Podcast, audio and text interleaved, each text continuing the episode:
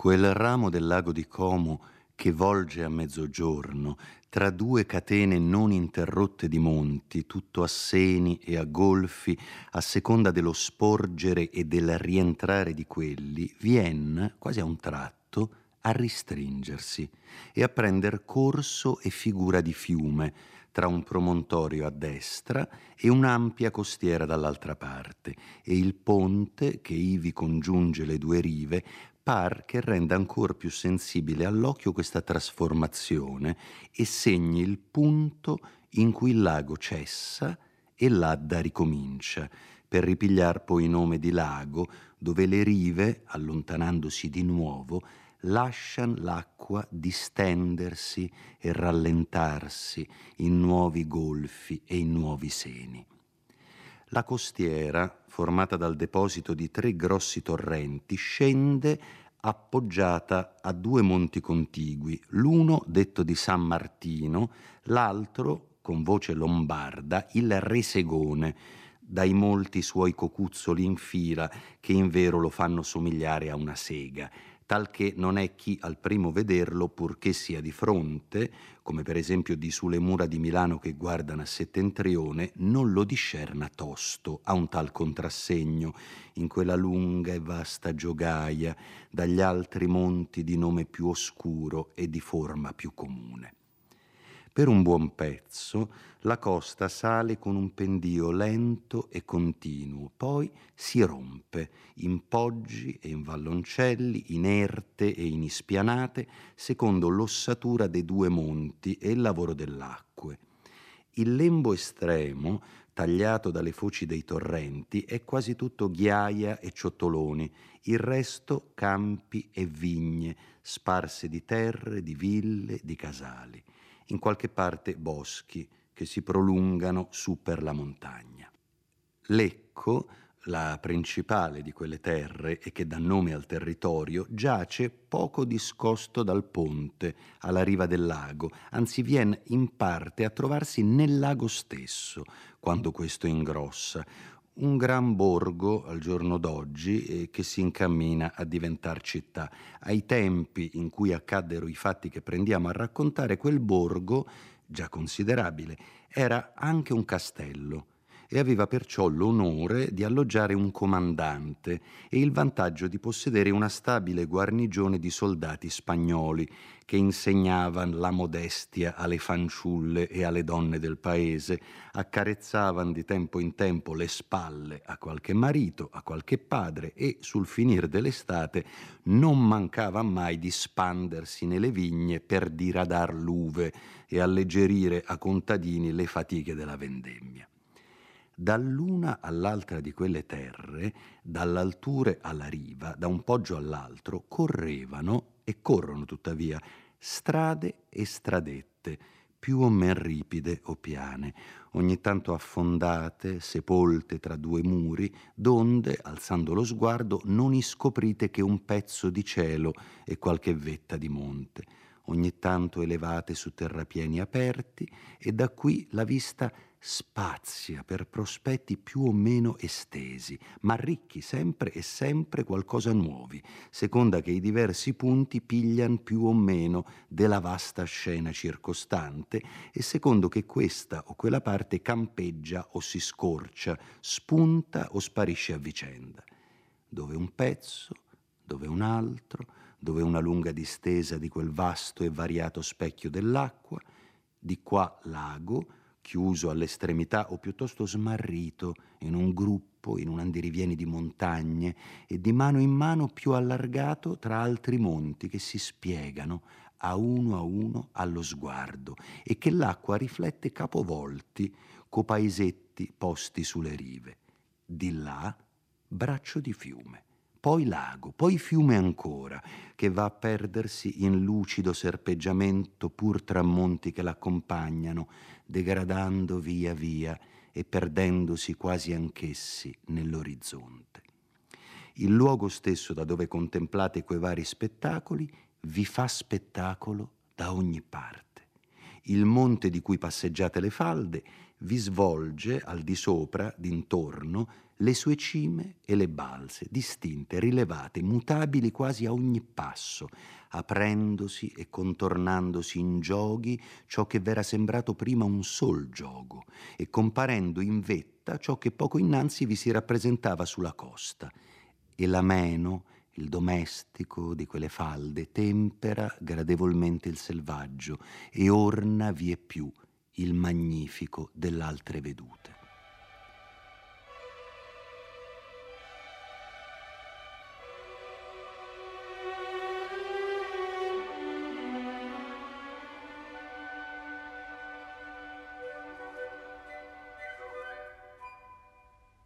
Per una di queste stradicciole tornava bel bello dalla passeggiata verso casa sulla sera del giorno 7 novembre dell'anno 1628 Donna Bondio, curato d'una delle terre accennate di sopra. Il nome di questa né il casato del personaggio non si trova nel manoscritto né a questo luogo né altrove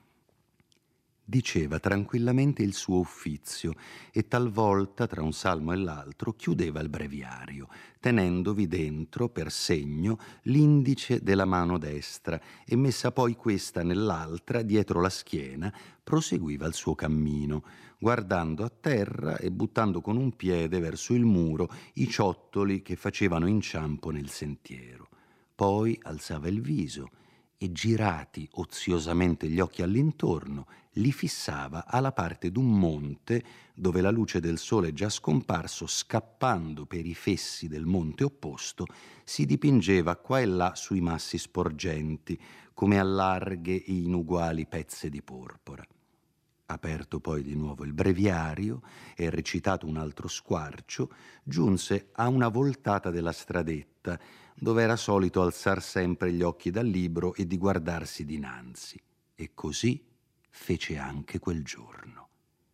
Dopo la voltata, la strada correva diritta, forse un sessanta passi, e poi si divideva in due viottole a foggia d'un Y, quella a destra saliva verso il monte e menava alla cura, l'altra scendeva nella valle fino a un torrente e da questa parte il muro non arrivava che all'anche del passeggero.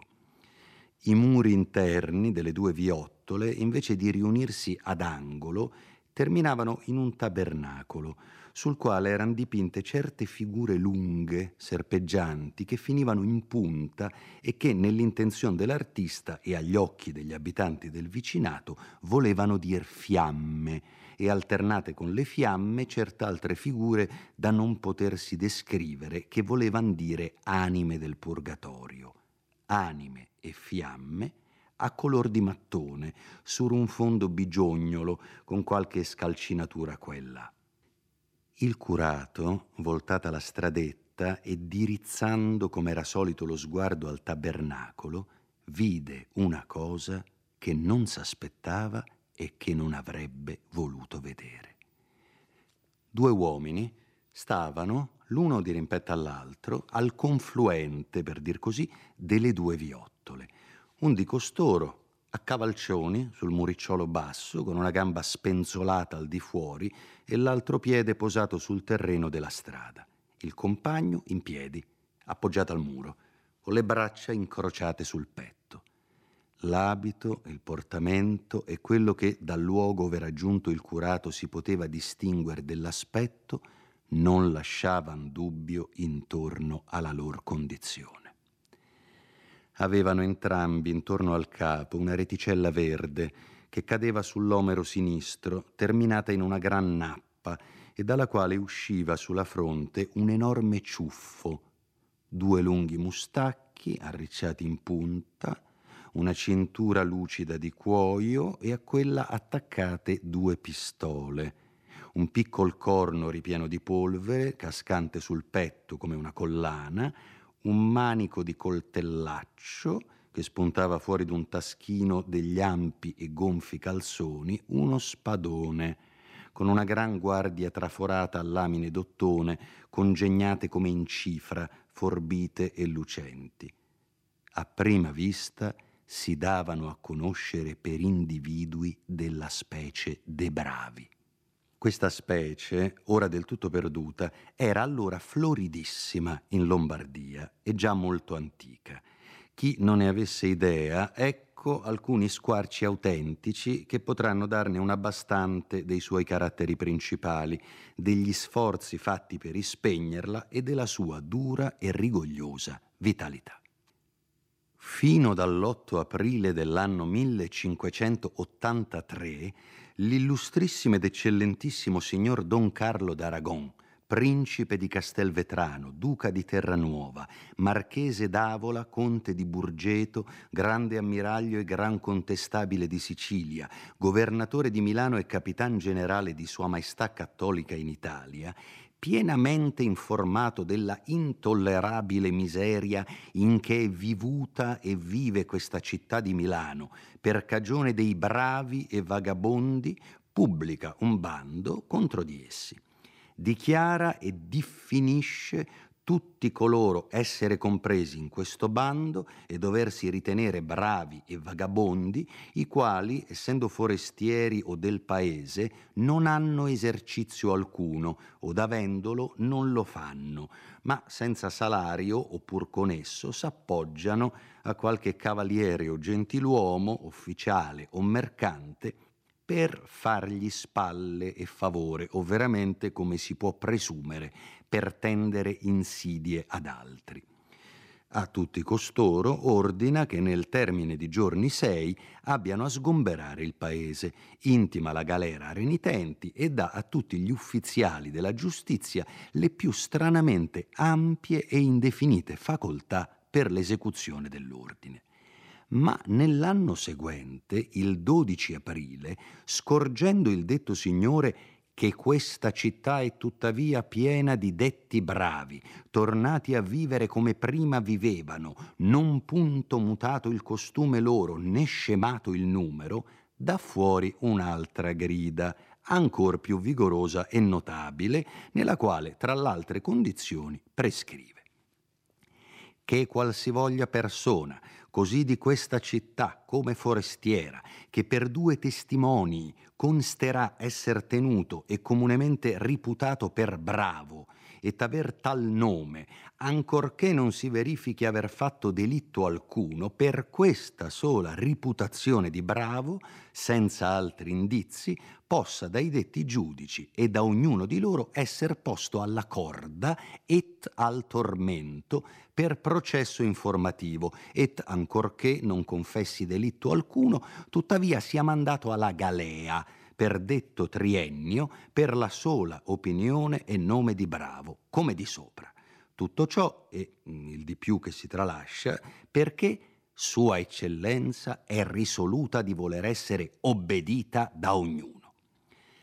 all'udir parole d'un tanto signore, così gagliarde e sicure e accompagnate da tali ordini, viene una gran voglia di credere che al solo rimbombo di essi tutti i bravi siano scomparsi per sempre. Ma la testimonianza d'un signore non meno autorevole, nemmeno dotato di nomi, ci obbliga a credere tutto il contrario.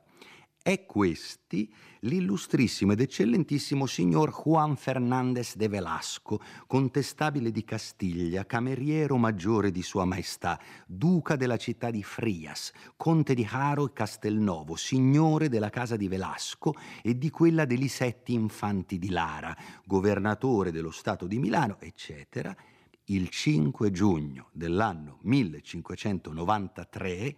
pienamente informato anche lui di quanto danno e rovine sieno i bravi e vagabondi e del pessimo effetto che tal sorte di gente fa contro il ben pubblico et in delusione della giustizia, intima loro di nuovo che nel termine di giorni sei abbiano a sbrattare il paese, ripetendo a un dipresso le prescrizioni e le minacce medesime del suo predecessore. Il 23 maggio poi dell'anno 1598, informato con non poco dispiacere dell'animo suo che, ogni di più in questa città è stato, va crescendo il numero di questi tali, bravi e vagabondi, né di loro giorno e notte altro si sente che ferite appostatamente date, omicidi e ruberie et ogni altra qualità di delitti, ai quali si rendono più facili confidati essi bravi d'essere aiutati dai capi e fautori loro, prescrive di nuovo gli stessi rimedi, accrescendo la dose come s'usa nelle malattie ostinate.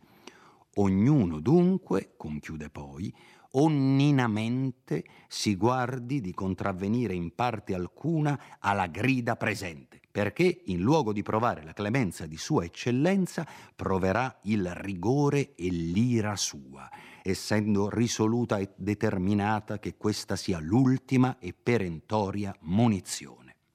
Non fu però di questo parere l'illustrissimo ed eccellentissimo signore, il signor Don Pietro Enriquez de Acevedo, conte di Fuentes, capitano e governatore dello Stato di Milano. Non fu di questo parere e per buone ragioni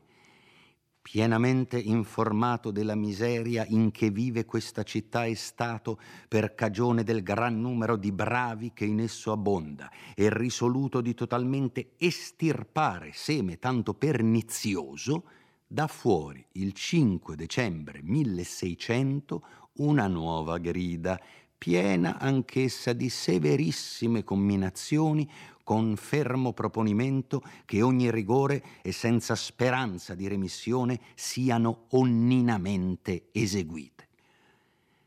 Convien credere però che non ci si mettesse con tutta quella buona voglia che sapeva impiegare nell'ordir cabale e nel suscitar nemici al suo gran nemico Enrico IV, giacché per questa parte la storia attesta come riuscisse ad armare contro quel re il duca di Savoia, a cui fece perdere più di una città, come riuscisse a far congiurare il duca di Byron, a cui fece perdere la testa, ma per ciò che riguarda quel seme tanto pernizioso dei bravi, certo è che esso continuava a germogliare.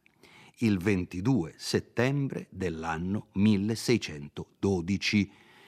in quel giorno l'illustrissimo ed eccellentissimo signore, il signor Don Giovanni de Mendoza, marchese della Hiniosa, gentiluomo, eccetera, eccetera, governatore, eccetera, eccetera, pensò seriamente ad estirparlo. A questo effetto spedì a Pandolfo e Marco Tullio Malatesti, stampatori regi camerali, la solita grida, corretta ed accresciuta, perché la stampassero ad esterminio dei bravi. Ma questi vissero ancora per ricevere il 24 dicembre dell'anno 1618 gli stessi e più forti colpi dall'illustrissimo ed eccellentissimo signore, il signor Don Gomez Suarez de Figueroa, duca di Feria, eccetera, governatore, eccetera. Però non essendo essi morti neppur di quelli, l'illustrissimo ed eccellentissimo signore, il signor Gonzalo Fernandez di Cordova, sotto il cui governo accadde la passeggiata di Donna Bondio, s'era trovato costretto a ricorreggere e ripubblicare la solita grida contro i bravi il giorno 5 ottobre del 1627, cioè un anno, un mese e due giorni prima di quel memorabile avvenimento. Né fu questa l'ultima pubblicazione, ma noi delle posteriori non crediamo dover far menzione come di cosa che esce dal periodo della nostra storia. Che i due descritti di sopra stessero ivi ad aspettar qualcheduno era cosa troppo evidente. Ma quel che più dispiacque a donna Bondio fu il dover accorgersi per certi atti che l'aspettato era lui perché al suo apparire coloro s'eran guardati in viso, alzando la testa, con un movimento dal quale si scorgeva che tutte e due, a un tratto, avevan detto «È lui!» Quello che stava a cavalcioni s'era alzato, tirando la sua gamba sulla strada, l'altro s'era staccato dal muro e tutte e due gli si avviavano incontro. Egli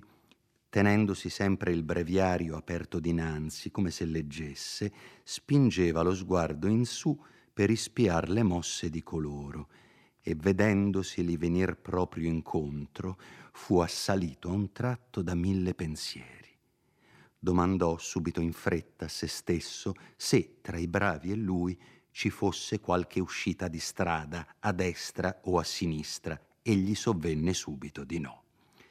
Fece un rapido esame se avesse peccato contro qualche potente, contro qualche vendicativo, ma anche in quel turbamento il testimonio consolante della coscienza lo rassicurava alquanto.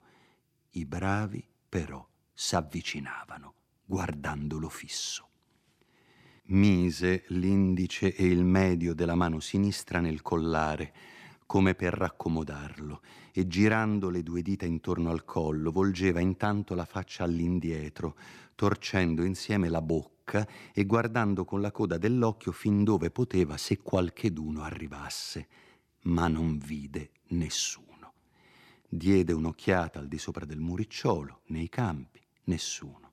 Un'altra più modesta sulla strada dinanzi, nessuno, fuorché i bravi.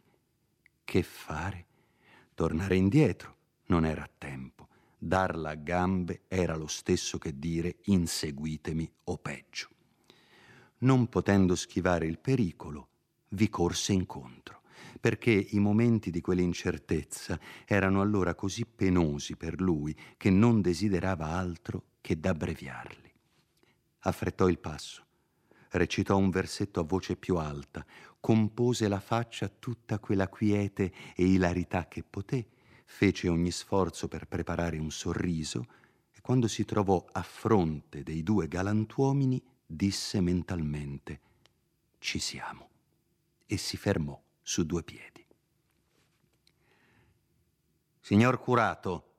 disse uno di quei due, piantandogli gli occhi in faccia. Cosa comanda? Rispose subito donna Bondio, alzando i suoi dal libro che gli restò spalancato nelle mani come su un leggio. Lei ha intenzione proseguì l'altro con l'atto minaccioso e iracondo di chi coglie un suo inferiore sull'intraprendere una ribalderia. Lei ha intenzione di maritar domani Renzo Tramaglino e Lucia Mondella. Cioè, rispose con voce tremolante donna Bondio, cioè, lor signori sono uomini di mondo e sanno benissimo come vanno queste faccende povero curato non c'entra, fanno i loro pasticci tra loro e poi, e poi vengono da noi, come s'anderebbe a un banco a riscuotere. Noi, noi siamo i servitori del comune. Orbene, gli disse il bravo all'orecchio, ma in tono solenne di comando. Questo matrimonio non sa da fare né domani né mai. Ma, signori miei, replicò donna Bondio con la voce mansueta e gentile di chi vuol persuadere un impaziente, ma, signori miei, si degnino di mettersi nei miei panni. Se la cosa dipendesse da me, vedon bene che a me non me ne viene nulla in tasca. Orsù, interruppe il bravo, se la cosa avesse a decidersi a Charle, lei ci metterebbe in sacco. Noi non ne sappiamo né vogliamo saperne di più. Uomo avvertito, lei ci intende. Ma lor signori sono troppo giusti, troppo ragionevoli, ma interruppe questa volta l'altro compagnone che non aveva parlato fino allora. Ma il matrimonio non si farà o e qui una buona bestemmia, o chi lo farà non se ne pentirà, perché non ne avrà tempo, e un'altra bestemmia. Zitto, zitto, riprese il primo oratore. Signor curato, è un uomo che sa il viver del mondo, e noi siamo galantuomini che non vogliamo fargli del male, purché abbia giudizio. Signor curato, l'illustrissimo signor Don Rodrigo, nostro padrone, la riverisce caramente. Questo nome fu nella mente di Donna Bondio come nel forte d'un temporale notturno un lampo che illumina momentaneamente e inconfuso gli oggetti e accresce il terrore. Fece come per istinto un grande inchino e disse se mi sapessero suggerire, oh, suggerire a lei che sa di latino, interruppe ancora il bravo, con un riso tra lo sguaiato e il feroce. a lei tocca! E soprattutto non si lasci uscir parola su questo avviso che le abbiamo dato per suo bene, altrimenti sarebbe lo stesso che fare quel tal matrimonio. Via, che vuol che si dica in suo nome all'illustrissimo signor Don Rodrigo? Il mio rispetto si spieghi meglio. Disposto, disposto sempre all'ubbidienza e, proferendo queste parole, non sapeva nemmen lui se faceva una promessa o un complimento. I bravi la presero o mostrarono di prenderle nel significato più serio. Benissimo e buonanotte, messere, disse l'un d'essi in atto di partir col compagno. Donna Bondio, che per pochi momenti prima avrebbe dato un occhio per iscansarli, allora avrebbe voluto prolungare la conversazione e le trattative. Signori, cominciò chiudendo il libro con le due mani, ma quelli, senza più dargli udienza, presero la strada dond'era lui venuto e s'allontanarono cantando una canzonaccia che non voglio trascrivere. Il povero donna Bondio rimase un momento a bocca aperta, come incantato. Poi prese quella delle due stradette che conduceva a casa sua mettendo innanzi a stento una gamba dopo l'altra che parivano aggranchiate. Come stesse di dentro, si intenderà meglio quando avrem detto qualcosa del suo naturale e dei tempi in cui gli era toccato di vivere.